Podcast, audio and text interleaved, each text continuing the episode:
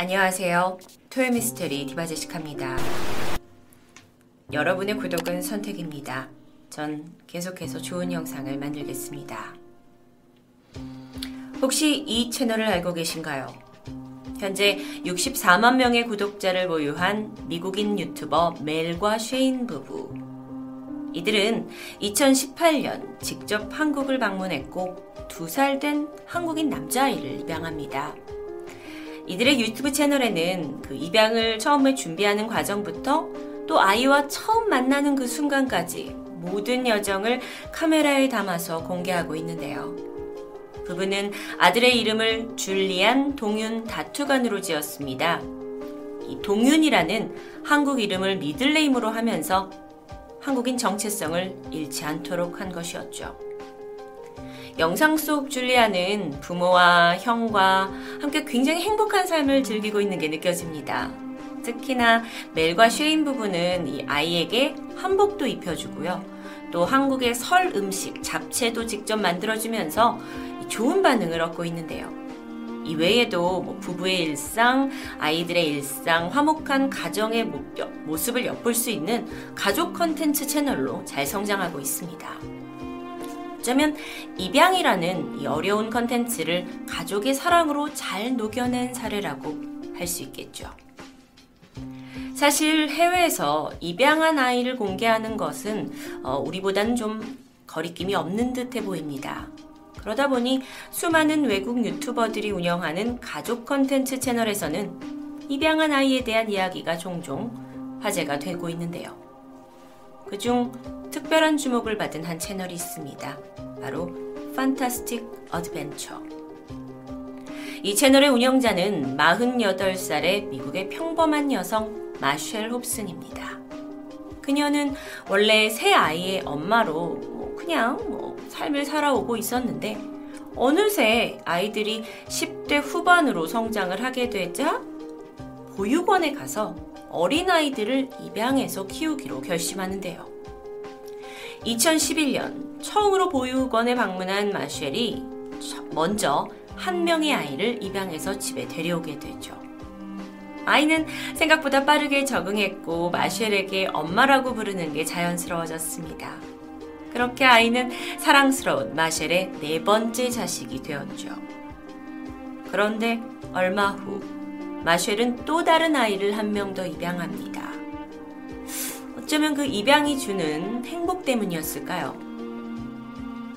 그리고 입양은 계속되었습니다. 3명, 4명, 5명, 그리고 어느덧 마쉘의 집에는 총 7명의 아이가 새로운 가족이 되었고, 마쉘의 친자식까지 다 합치면 이 집에는 총 10명의 아이들을 거느린 이 대가족을 이루게 된 겁니다. 사실 다수의 아이를 입양한다는 건뭐 아이를 키우는데 드는 돈이라든지 감정적인 문제라든지 결코 쉬운 결정이 아닐 텐데요. 그러다 보니 주변에서 마쉘에게 이렇게 아이들한테 새로운 인생을 선물했냐 정말 용기가 대단하다 하면서 칭찬과 박수를 보냈죠. 10명의 아이가 함께 사는 집은 늘 활기가 넘쳤고 또 서로 먹고 놀고 다투고 하다 보니 하루도 조용할 날이 없었습니다. 그러던 어느 날 마슈엘 씨는 이 왁자지껄한 아이들의 모습을 영상으로 담기 시작합니다. 그녀는 직접 카메라를 들었고요. 하루 종일 일곱 아이의 다정한 모습을 찍어댔습니다. 그리고 2012년 6월 드디어 유튜브 채널을 오픈하고 아이들의 영상을 유튜브에 올리기 시작했죠. 바로 이 채널 이름이 판타스틱 어드벤처입니다. 채널의 정보칸을 보시면 우리는 특별하고 유별난 아이들이 가득한 가족입니다. 라는 정식 소개글도 함께 보이는데요. 이후에 사람들의 반응은 좋았습니다. 일단 워낙 등장인물이 7명이나 되니까 각기 다른 아이들의 캐릭터를 보는 재미도 있었고요. 이렇게 입양한 아이들이 잘 어울리는 모습을 보는 것도 시청자에게 하나의 뭐 행복의 요소가 될 수도 있었겠죠. 채널은 점점 성장 가도를 달렸고 마쉘은 그러면서 더 다양한 컨텐츠를 제작하기로 합니다. 일단 엄마 마쉘은 아이들에게 이 슈퍼히어로 복장을 입히기 시작했어요. 뭐 좋은 컨텐츠가 될 수 있죠. 그리고 여러 상황극을 만들어 연기하게 했습니다. 일곱 아이가 너무도 잘해준 덕분에 채널은 크게 주목을 받았고 결국 80만 명에 육박하는 구독자를 얻게 됩니다. 총 2억 5천 조회수도 기록했고요. 이 채널은 보통 10분에서 15분 정도의 길이의 영상을 매주 업로드 했는데요. 당연히 인기를 얻으면서 수입도 자연스럽게 커져갔겠죠. 이 소셜미디어 네트워크를 모니터하는 소셜블레이드 웹사이트에 따르면 이 채널의 월별 수입이 최소 8,900달러에서 최대 14만 2,400달러. 그러니까 이걸 한화로 바꾸면 최소 1,000만 원에서 1억 7천만 원의 매달 수입이 발생하는 겁니다. 꽤 괜찮죠? 이렇게 규모가 점점 커지면서 이제 마쉘은 종종 자신의 그 친자식, 성인이 다 된 친아들 라이언과 로건, 그리고 19살이 된 딸 메건도 등장시키기 시작합니다. 두 아들이 출연한 건 한 30건 정도고요. 친딸이 출연한 건 한두 건 정도였어요. 보통은 일곱 아이가 중심이 되는 영상이기 때문에 많은 분량으로 나오는 건 아니었고요. 하지만 이 아이들 사이에서 어른이 분장을 하고 악당 역할을 맡고 이 상황극을 컨텐츠로 만들어내자 팬들은 상당히 열광했습니다. 그렇게 몇 년간 판타스틱 어드벤처의 채널 상승세는 계속 이어지는 듯 했죠. 하지만 그러던 2019년 어느 날 경찰서에 한 통의 신고 전화가 들어옵니다. 그녀는 다름 아닌 마쉘의 친딸 메건이었는데요. 집에서 아이들이 학대를 당하고 있다는 내용. 아니, 도대체 어떤 학대였길래 이렇게 친딸이 신고를 하게 되었을까요? 경찰은 신고를 받은 후에 이 마쉘의 집을 방문하게 됩니다. 그리고 문이 열리자 안에서는 뭔가 수상한 낌새가 있다라는 걸 직감하게 되는데요. 당시 아내는 3살부터 음, 15살까지 다양한 연령의 7아이들이 있었는데 한눈에 봐도 안색이 좋지 않았습니다. 어떤 아이는 눈 밑에 다크서클이 있을 만큼 수척해 보였고요. 영양실조가 의심될 만한 그렇게 마른 아이도 있었습니다. 뿐만 아니라 영상에서 보여지는 그 화목하고 즐거운 모습이라기보다는 뭔가 아이들이 불안해 떠는 것 같았는데요. 집안 곳곳을 조사하던 경찰은 놀랍게도 기저귀만 채워진 채 옷장에 들어가 있는 아이도 발견합니다. 매건의 이야기가 궁금해지는데 그녀의 증언에 따르면 엄마는 그동안 일곱 아이에게 끔찍한 학대를 해왔고요. 아이들이 찍은 유튜브 영상도 강요 속에서 이루어진 것이라고 말합니다. 결국 마셜과 두 아들은 경찰에 체포돼서 조사를 받게 되죠. 마셜은 말도 안 된다면서 강력하게 학대 혐의를 부인했습니다. 워낙 일곱 명이나 있고 에너지가 넘친 애들이라 내가 벌을 준 적은 있지만 뭐 구적 구석에 좀 세워서 뭐 그 팔을 올리고 있게 한다거나 또는 엉덩이를 때린다거나 뭐 조금 심하면 애를 그냥 바닥에 이렇게 좀 내동댕이 친다 이 정도가 난 다였다. 이렇게 내가 경찰에 체포돼서 조사를 받을 만큼 가혹한 것이 아니다라는 게 그녀의 주장입니다. 하지만 아이들의 말은 달랐습니다. 일곱 명의 아이들은 새엄마가 벌인 만행, 만행을 하나씩 꺼내놓았는데요. 실로 경악스러웠죠. 일단 마쉘은 유튜브에서 더 인기 있는 영상이 되기 위해 상황극을 구성하고 각본을 짜기 시작합니다. 한 예로 뭐 영상의 제목이 우리 집 바닥에 용암이 흘러요.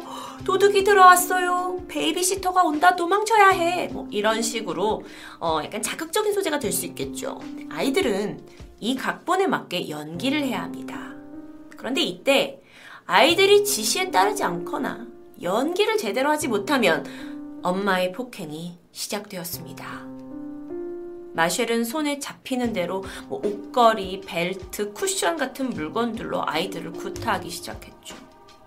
하지만 시간이 지날수록 단순한 폭행에 그치지 않았고요. 영상을 마음에 들지 않게 찍은 아이들에게는 밥과 물을 주지 않기 시작합니다. 굶기기도 했고요. 또 어떤 아이는 차가운 얼음물에 목욕을 시키기도 하죠. 말을 안 듣는 아이는 속옷만 입혀서 옷장 안에 가두기도 했고요.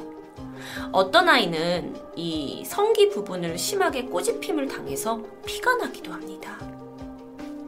뿐만 아니라 심지어 한 여자아이의 민감한 부분에는 호신용 그 페퍼 스프레이 아시죠? 매운 스프레이를 뿌리는 끔찍한 일을 저질렀고 이것들은 모두 낱낱이 드러나게 됩니다. 그렇게 가혹한 영상 제작자 엄마 밑에서 일곱 아이들은 고통받고 있었습니다. 그들의 건강 상태 정상 아니었죠. 한 아이는요, 얼마나 목이 말랐는지 경찰이 물을 주니까 그 자리에서 20분 동안 세 병을 모두 마셔버렸다고 해요. 그리고 또 어떤 아이는 배가 고픈 것 같아서 감자칩을 줬죠? 그랬더니 혹시나 엄마가 내 입에서 감자칩 냄새가 나는 걸 맡을까 두렵다면서 먹기를 거부하는 모습도 보였습니다.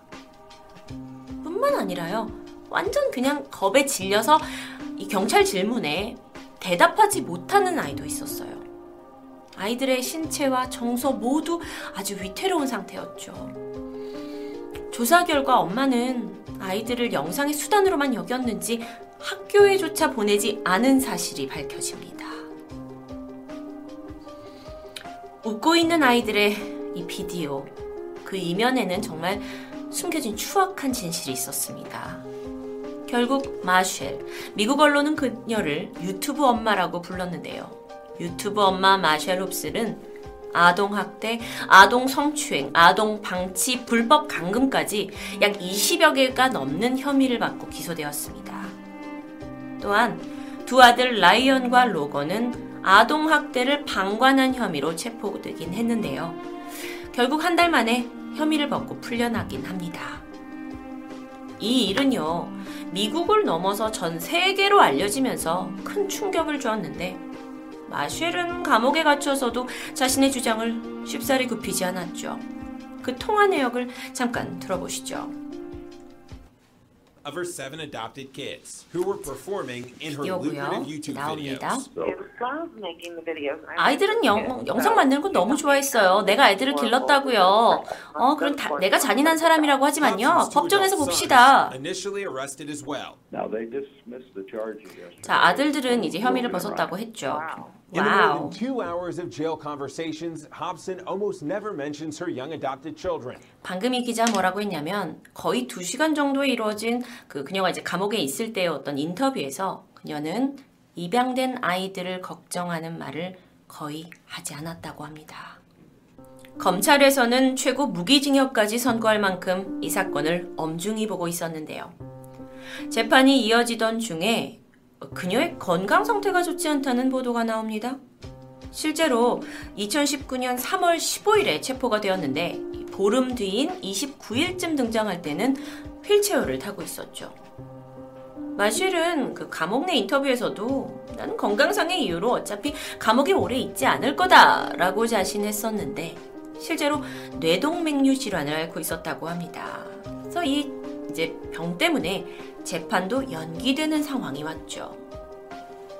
그러다 2019년 11월 유튜브 엄마 마쉘은 미국 아리조나의 한 병원에서 숨을 거두게 됩니다.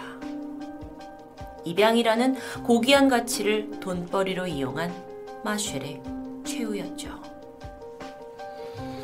현재 판타스틱 어드벤처 채널은 마쉘과 그 두 아들의 체포가 알려진 직후 아동정책 위반 사유로 계정이 삭제된 상태입니다. 이제 여기서 남은 문제는 바로 7명의 아이들일 텐데요. 미국 법원은요, 아이들을 이 위탁가정과 보호시설로 옮겼다고 전했습니다.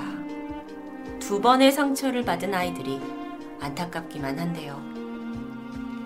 마쉘의 유튜브 채널 정보칸에는 이런 문구가 있었습니다. 저희는 그저 재밌어서 비디오를 만들기 시작했어요. 그러다 점점 영상을 만드는 게 너무 좋아졌고, 이제는 시청자들을 위해 매주 이것을 만든답니다. 이 문구를 읽어보면서 보이는 것이 다가 아니라는 부분이 생각났습니다. 토요미스테리 디바제식합니다.